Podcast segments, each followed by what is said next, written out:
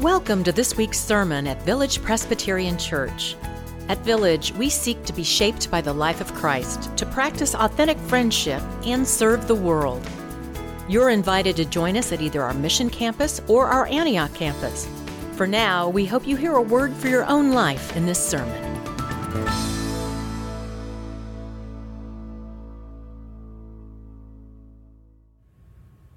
So, our scripture reading for this service comes from 2 Timothy, uh, the first chapter.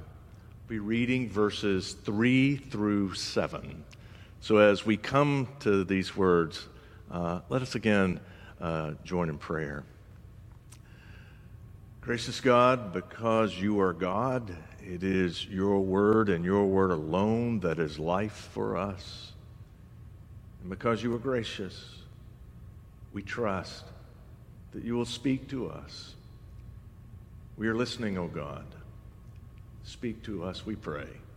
In Christ's name, amen. So the passage reads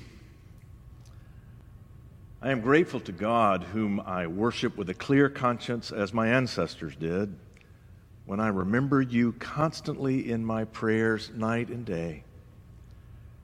Recalling your tears, I long to see you so that I may be filled with joy. I am reminded of your sincere faith, a faith that lived first in your grandmother Lois and in your mother Eunice, and now, I am sure, lives in you.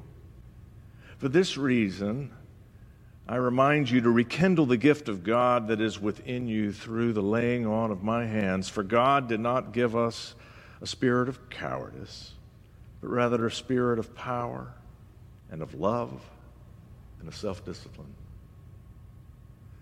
The grass withers and the flower fades. The word of our God shall stand forever. Amen. So, Ben and Carol Weir they were Presbyterian co workers, Presbyterian missionaries for probably 30 years. And in the mid 1980s, they served as teachers at the Near East School of Theology in Beirut, Lebanon. And in 1985, Ben was taken hostage. He was held hostage for 16 months, most of that in solitary confinement to keep from being crushed by anxiety, he said he made it a regular practice to count his blessings. He was grateful that his glasses weren't broken. He was grateful for jam on a sandwich. He sometimes could hear birds singing outside, periodic kindnesses of his captors. But mostly what kept him sane was singing hymns and reciting the stories of Scripture that he could remember. He remembered how God brought manna to a lost people in the wilderness, and how from the lion's den, Daniel prayed a prayer of thanksgiving, and how from the belly of a fish, Jonah prayed a prayer of thanksgiving. He remembered how Paul in prison, like Ben himself, continued to rejoice. And he loved that story of Paul and Silas in prison at midnight singing hymns. He remembered those faithful women, the first preachers to declare, He is risen. He said, remembering the stories kept him sane, not, not just by occupying his mind but by reminding him that God knew where he was. Even when Ben had no idea where he was, God knew where he was, and God would be his Savior. When times are challenging, sometimes memory can be our friend. That's Paul's instruction to Timothy. This letter, these words are written to Timothy, and Timothy was a friend of Paul's. Paul says Timothy was his son in the faith.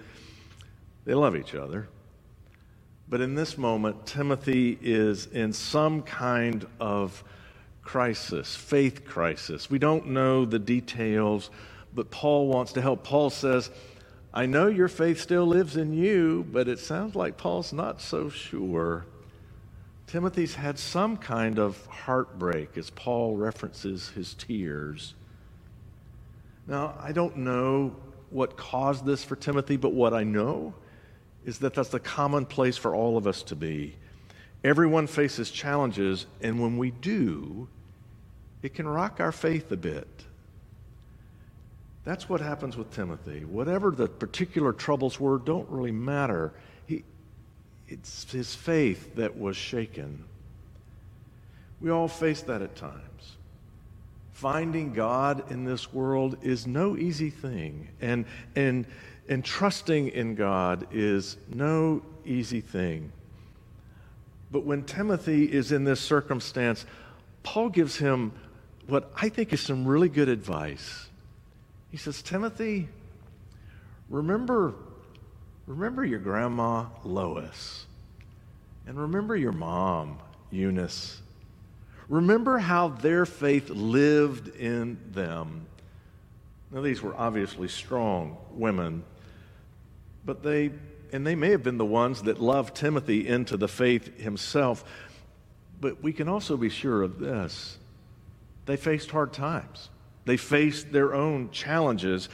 And so, if I understand the text, what, what Paul is encouraging Timothy to do in the midst of his own challenge is to remember how his mother and his grandmother, as women of faith, how they faced difficult times.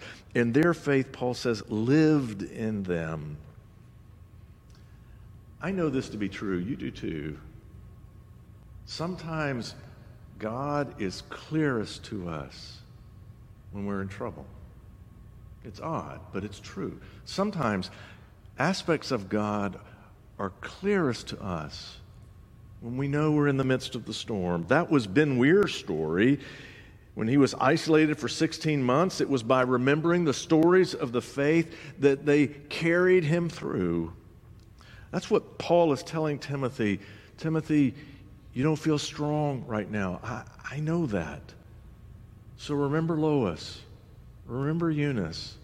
Remember how their faith lived in them. Lean on that. It will give you strength. I, I love Paul's pastoral advice here. It makes so much sense to me because I've seen so many people where their faith has lived in them, particularly in the tough times. I'm thinking today of Tracy. I, I met her, I'd been a pastor about three years, it's all. And Tracy, she was she was dying. She had leukemia. It attacked her body and it attacked the heart of everybody who loved her, including me. We gathered around her bed and we read from Scripture. It was time to turn off the machines. And we read, The Lord is my shepherd. And we read, I will go and prepare a place for you, and I will come again and take you to myself. And we wept. Her dad held her lifeless hand. You know, when it comes to being a daddy of a little girl, uh, we don't know what to do most of the time. We're, we seldom know what to say. When it comes to being a dad of a little girl, we're at a loss more times than not. But the one thing we know for sure is we'd do anything to protect them. That's what we'd do. We'd do anything to protect them. And as he held her lifeless hand, he said to me, Tom, I knew this was coming, and I was so afraid when it came that I wouldn't be able to trust in God anymore. I, I was afraid that, that when we lost her, that the pain would be too intense and I wouldn't be able to trust. But it's odd, he said. I have a confidence I've never known because this is what I know. I love her so much. If I could, I would not let her slip away and be claimed by death. I love her so much, I would not give her up. Surely God loves her the same way, and God is taking care of her now when I no longer can. His faith lived in him. And when, when, I, when I need a little encouragement, when I need a little inspiration, I, I think of people like, like Tracy's dad. I think that's what Paul is telling us. When times are hard, remember remember the testimony of the scriptures and remember the stories of ordinary saints like Ben and Carol Weir and like Tracy's family. And maybe you have a story to tell of your own. Maybe you're recalling a time that was hard, a grief that came in some fashion, and God brought you through.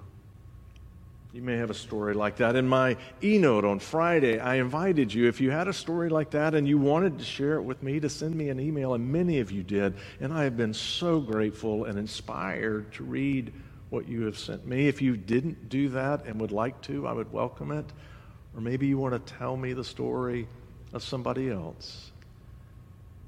I'm thinking of my friend Dean. He's a retired pastor and has lived every day with a heart of compassion. He said he was visiting a member of his congregation who was dying far too young, too early. It was a painful death. There was nothing sweet about it. Dean said his friend said, I got to tell you, I'm, I'm afraid and I'm angry and I don't even know what to pray.